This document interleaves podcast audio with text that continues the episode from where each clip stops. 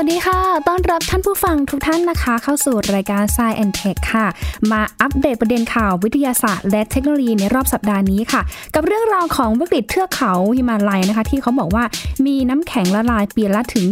8,300 ล้านตันค่ะ รวมไปถึงเรื่องของ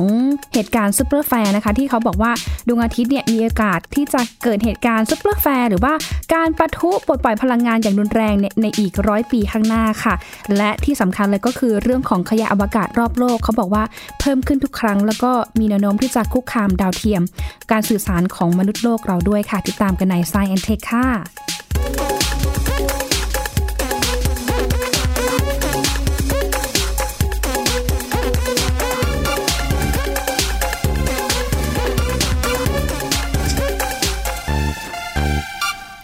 ก็ยังคงเป็นเรื่องที่ค่อนข้างน่าเป็นห่วงมาอย่างต่อเนื่องมาหลายปีแล้วก็พูดกันหลาย ๆ ครั้งหลาย ๆ ครานะคะ กับวิกฤตการณ์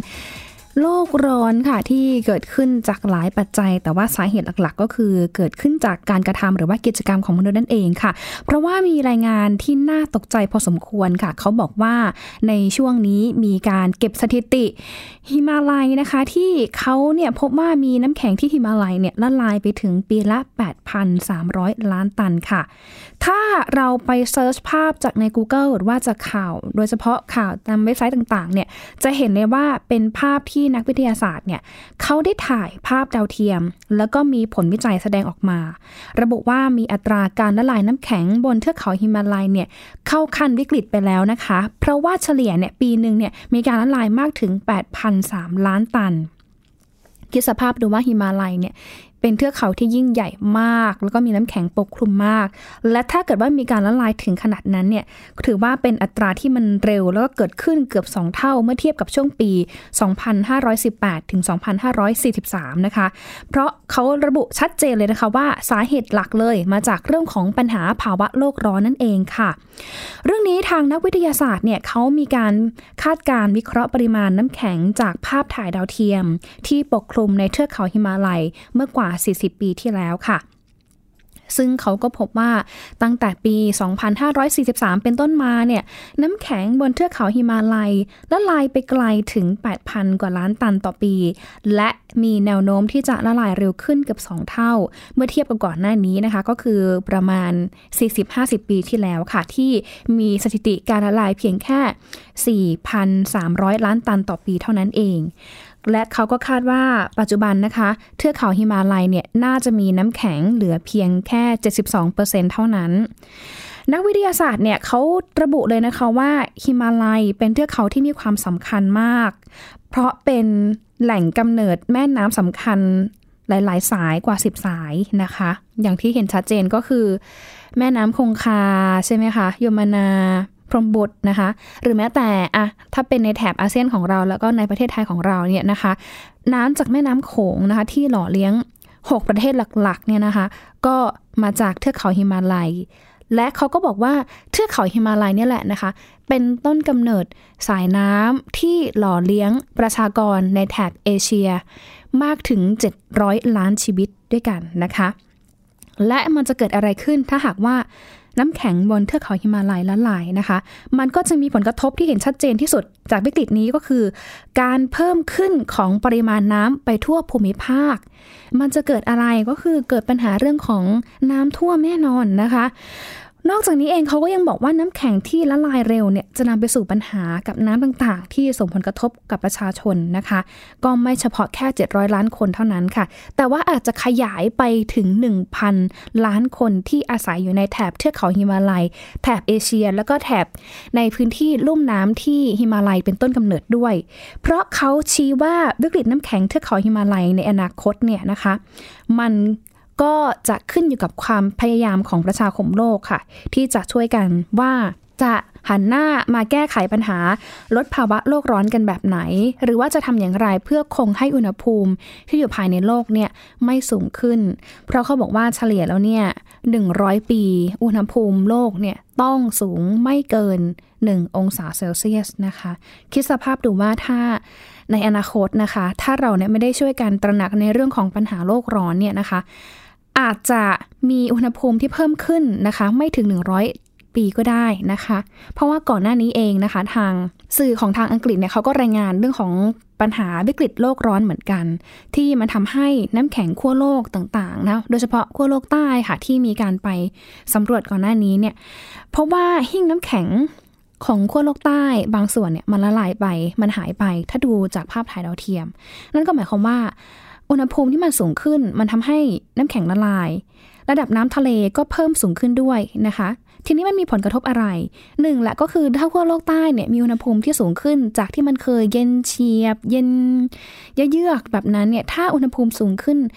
แบคทีเรียต่างๆ หรือว่าเชื้อโรคพยาธิต่างๆ ที่อยู่ในสัตว์น้ำใต้ท้องทะเลในแถบขั้วโลกใต้ ก็มีปริมาณเพิ่มขึ้น ทำให้สัตว์น้ำหรือว่าสัตว์ทะเลหรือว่าปลาต่างๆ ที่อยู่ในขั้วโลกใต้เนี่ยไม่สามารถที่จะมีชีวิตอยู่ได้ยืนยาว และมันก็ไปมีผลกระทบต่อในเรื่องของอาหารของมนุษย์โลกด้วยนะคะ เพราะว่าอย่างที่เรารู้กันอยู่นะคะว่าส่วนใหญ่แล้วเนี่ยอาหารทะเลเลยเป็นอาหารหลักของมนุษย์โลกด้วยเช่นกันนะคะ ถ้าไม่นับรวมกับพวกหมูเห็ดเป็ดไก่อะไรต่างๆด้วยนะคะ และ หลายคนก็อาจจะตั้งคำถามว่า แล้วน้ำแข็งขั้วโลกที่อยู่ห่างจากประเทศไทยของเรา หรือว่าห่างจากพื้นที่อื่นๆเนี่ยประมาณหมื่นกิโลเมตรเนี่ยมันละลายตรงนั้นแล้วมันจะส่งผลกระทบอะไรต่อเมืองไทยของเราบ้าง มีค่ะ เรื่องนี้หญิงเคยไปถามอาจารย์ทรทำรงนาวาสวัสด์นะคะอาจารย์ก็เป็นคณะบดีนะคะที่มหาวิทยาลัยเกษตรศาสตร์นะคะแล้วก็อาจารย์เองก็ศึกษาเรื่องของทะเลด้วยนะคะ อาจารย์เนี่ยบอกว่า แค่น้ำทะเลเนี่ยมันเพิ่มขึ้นนะหนึ่งมิลหรือว่า4ี่ถึงห้ามิลเนี่ยมันก็มีผลกระทบแล้วนะคะ จากปัญหาเรื่องของเนี่ยแหละ น้ำแข็งที่ขั้วโลกใต้ละลาย เพราะว่าถ้ามันเพิ่มขึ้น ในระดับใดระดับหนึ่งเนี่ยมันจะทำให้เกิดปัญหาเรื่องของการกัดเซาะชายฝั่ง แล้วก็ไม่แน่ว่าผ่านมาหลายปีเรื่อยๆเนี่ยนะคะชายฝั่งของเราก็อาจจะหายไปด้วย บางทีเนี่ยถ้าสมมติว่าน้ำทะเลเพิ่มขึ้นไม่กี่มิล แต่ว่าหนึ่งปี ผ่านไป เกิดปัญหาการกัดเซาะชายฝั่ง ก็อาจจะทำให้ชายฝั่งของเราเนี่ยหดสั้นลงนะคะ เหลือ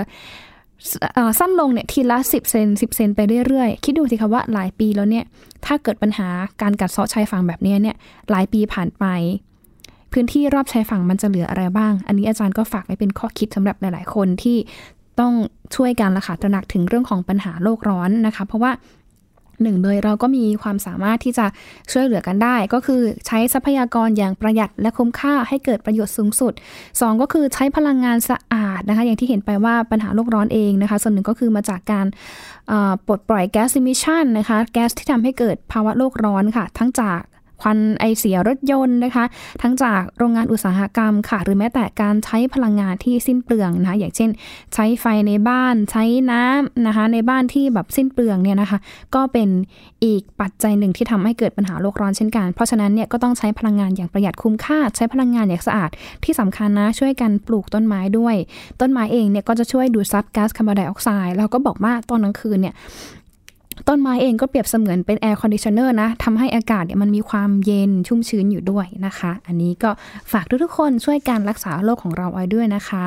ทีนี้มาดูจากปัญหาโลกร้อนเนาะที่เราพูดถึงกันนะคะไปดูเรื่องของดวงอาทิตย์กันบ้างค่ะ อันนี้เขาก็ร้อนกว่าเราอยู่แล้วนะคะไม่รู้กี่ล้านเท่านะคะ เขาบอกว่าในอีกร้อยปีข้างหน้าเอง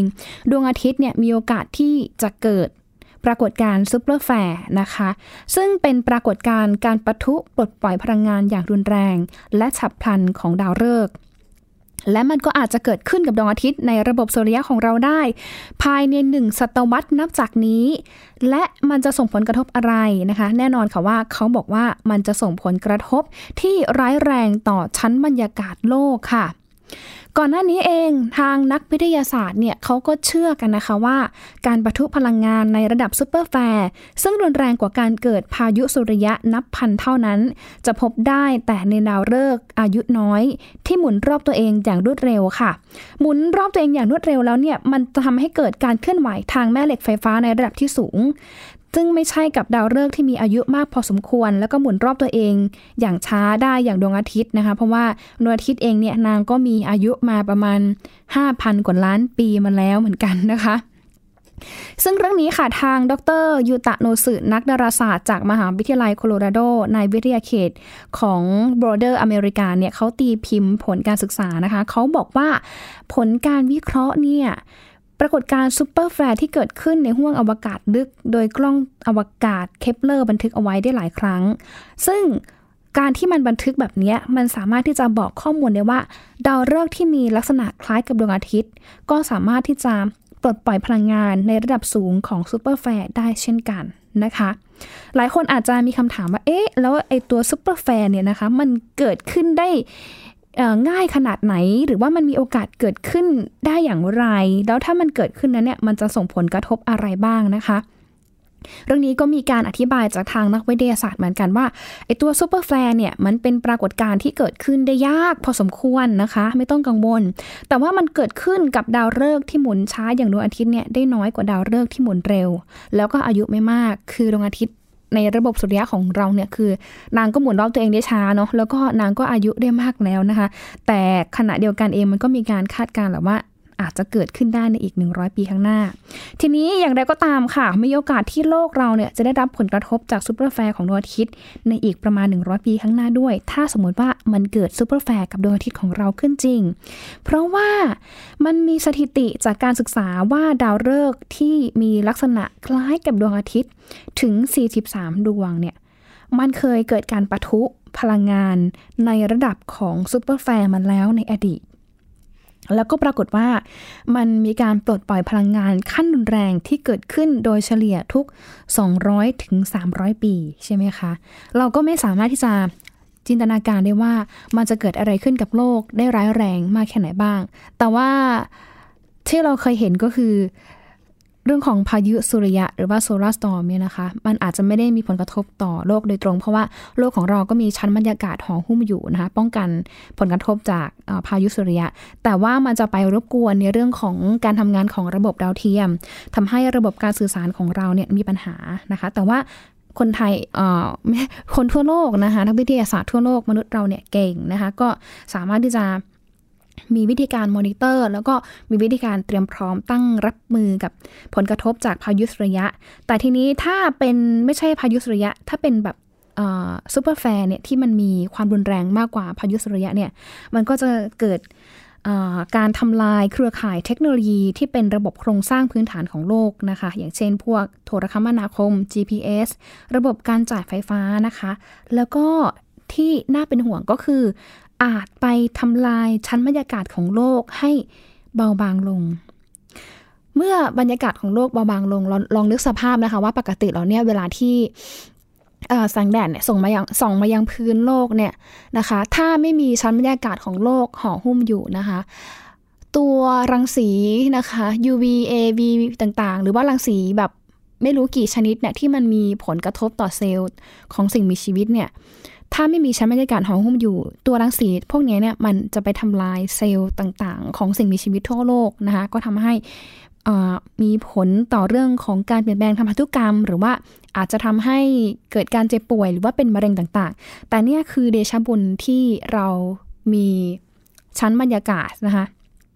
ห่อหุ้มโลกอยู่ จึงสามารถที่จะโอเคปกป้องในเรื่องของรังสีต่างๆ ที่มากับแสงแดดของดวงอาทิตย์ได้ในระดับหนึ่ง แต่ถ้าวันใดวันหนึ่ง ถ้ามันเกิดปรากฏการณ์ superflare ขึ้นมานะคะ มันจะส่งผลกระทบแบบหนักมาก แล้วก็ทำให้บรรยากาศของโลกเนี่ยเบาบางลง จนทำให้ตัวรังสีที่มันเป็นอันตรายต่อสิ่งมีชีวิตบนโลก หรือว่ารังสีที่มาจากในชั้นอวกาศเล็ดลอดเข้ามา บนพื้นโลกเราได้ นะคะ แต่ขณะเดียวกันเองเรื่องนี้ไม่ต้องตกใจค่ะ เพราะว่านักวิทยาศาสตร์เขามีการศึกษาเพิ่มเติม เพื่อยืนยันถึงความเป็นไปได้ที่โลกจะได้รับอันตรายจาก superflare อีกครั้งเนื่องจากว่ามีจำนวนของ case study หรือว่ากรณีศึกษานะคะ ที่นำมาวิเคราะห์นั้นยังไม่มากพอ แล้วก็อาจารย์ก็บอกว่าจำเป็นด้วยที่จะต้องศึกษาด้วยว่า อะไรคือสาเหตุที่ทำให้เกิดปรากฏการณ์ superflare ที่เกิดขึ้นกับ บรรดาดาวฤกษ์คล้ายกับดวงอาทิตย์กันแน่นะคะ อันนี้ก็ฝากเตือนกันด้วย เป็นความรู้ใหม่นะคะ เอามาให้รับฟังกัน แต่ไม่ต้องตื่นตระหนกแต่อย่างไร เพราะว่ามันยังไม่ได้เกิดขึ้นมันอีกประมาณ 100 ปีข้างหน้า แล้วก็อีก 100 ปีข้างหน้า นักวิทยาศาสตร์เขาก็ไม่ได้ยืนยัน confirm ว่า มันจะเกิดขึ้น 100%หรือเปล่าด้วยนะคะ แต่ขณะเดียวกันก็เป็นความรู้ใหม่ ที่เราจำเป็นต้องรู้เอาไว้ด้วยนะคะ เดี๋ยวช่วงนี้พักกันสักครู่ค่ะ ช่วงหน้าก็อยู่ในเรื่องของอวกาศเหมือนกันค่ะ แต่ว่าเป็นเรื่องของขยะอวกาศที่มันมีผลกระทบต่อเรื่องของการส่งดาวเทียมขึ้นไปด้วยด้วยเช่นกันนะคะ ติดตามกันได้ในรอบหน้าเบรกหน้าค่ะ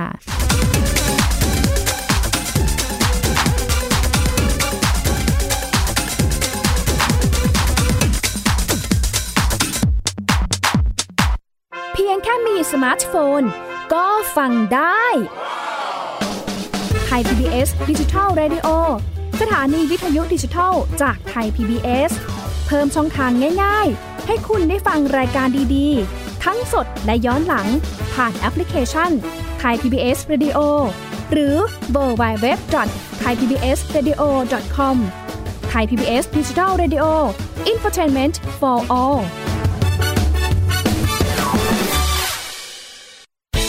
ที่คุณอย่ามาถามอะไรที่ search เจอใน Google เออถาม กูรูในสิ่งที่ Google ไม่มี TCAS keyword สำคัญเลย ครับ TCAS คือระบบการคัดเลือกค่ะ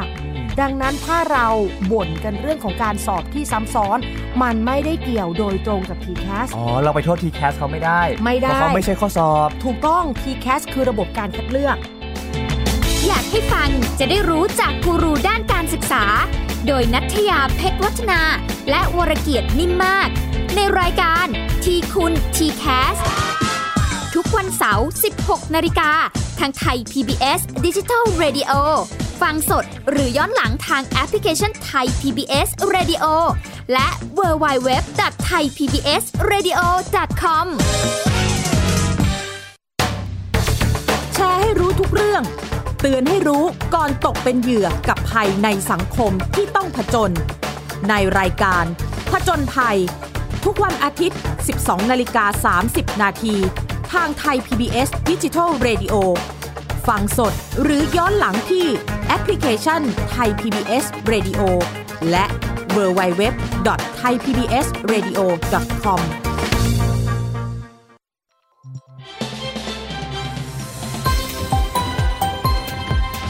คุณกำลังรับฟังไทย PBS ดิจิทัล Radio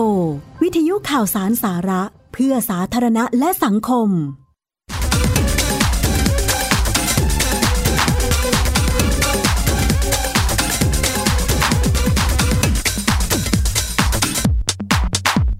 กลับเข้าสู่ Science Tech ช่วงที่ 2 ค่ะ มาตามกันต่อนะคะ เรื่องของปัญหาขยะ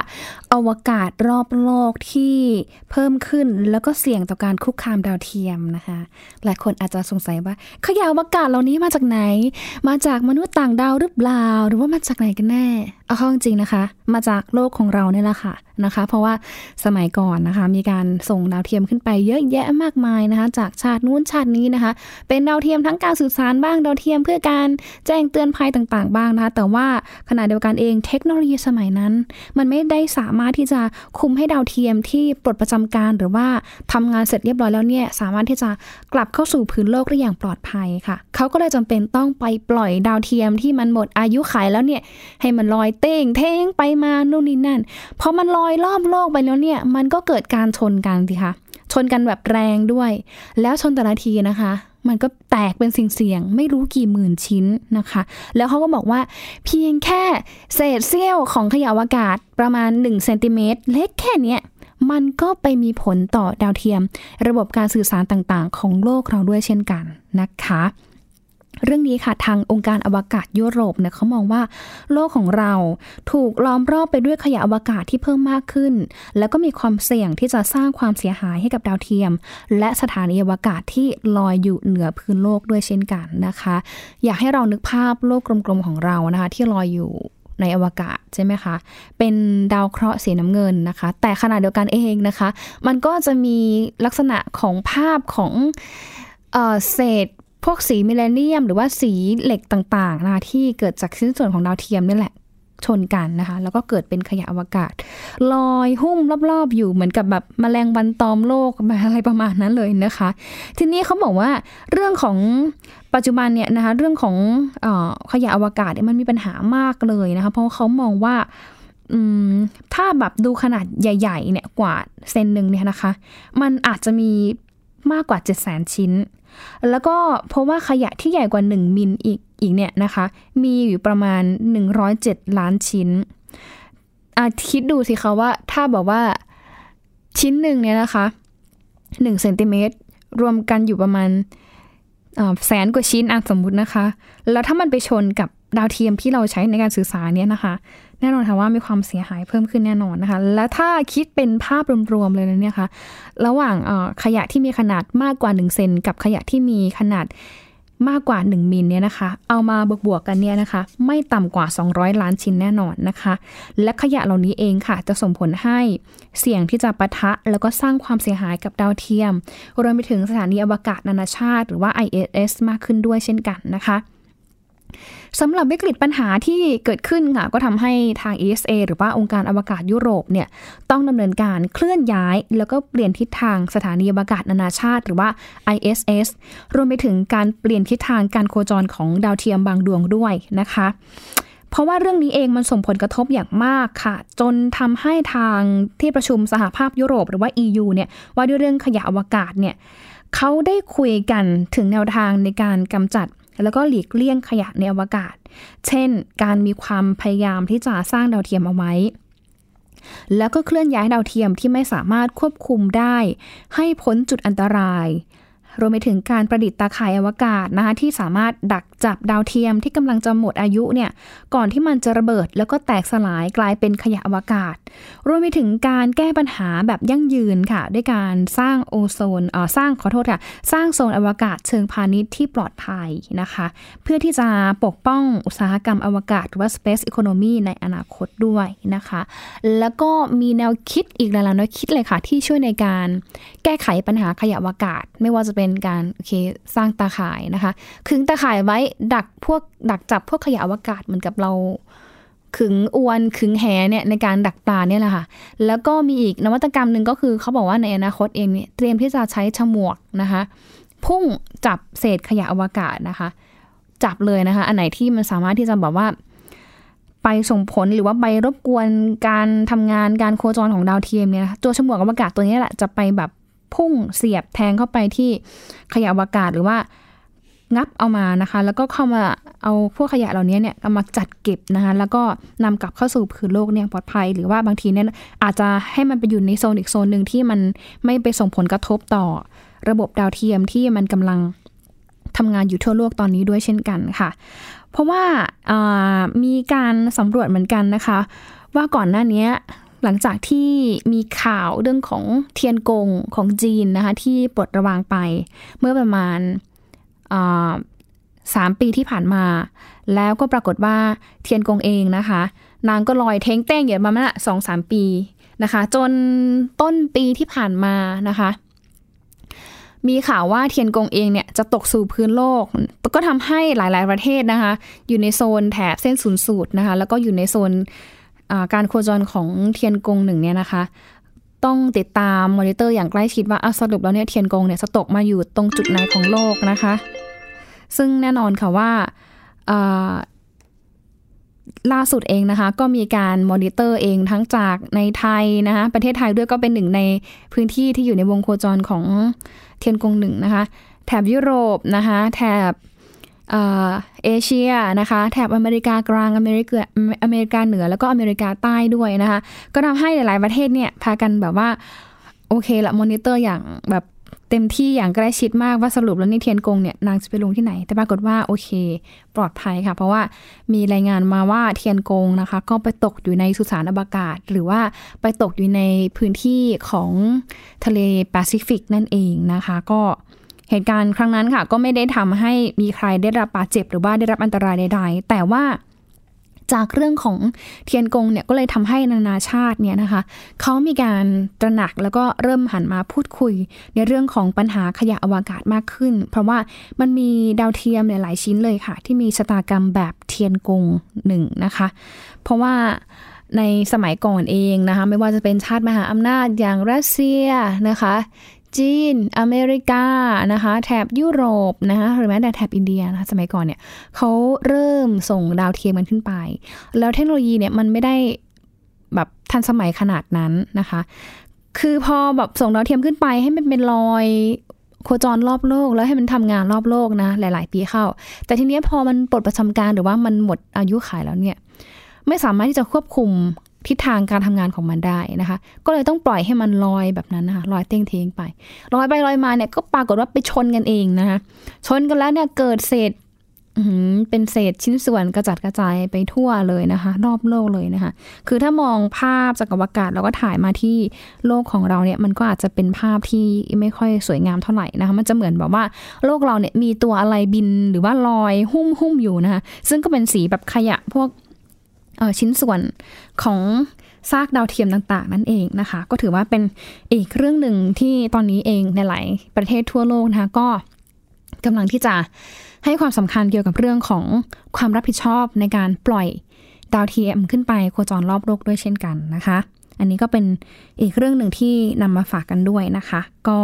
หลาย ๆ คนเนาะก็บอกว่าตอนนี้เองก็อาจจะมีมาตรการเฝ้าระวังทิศทางการโคจรของขยะอวกาศ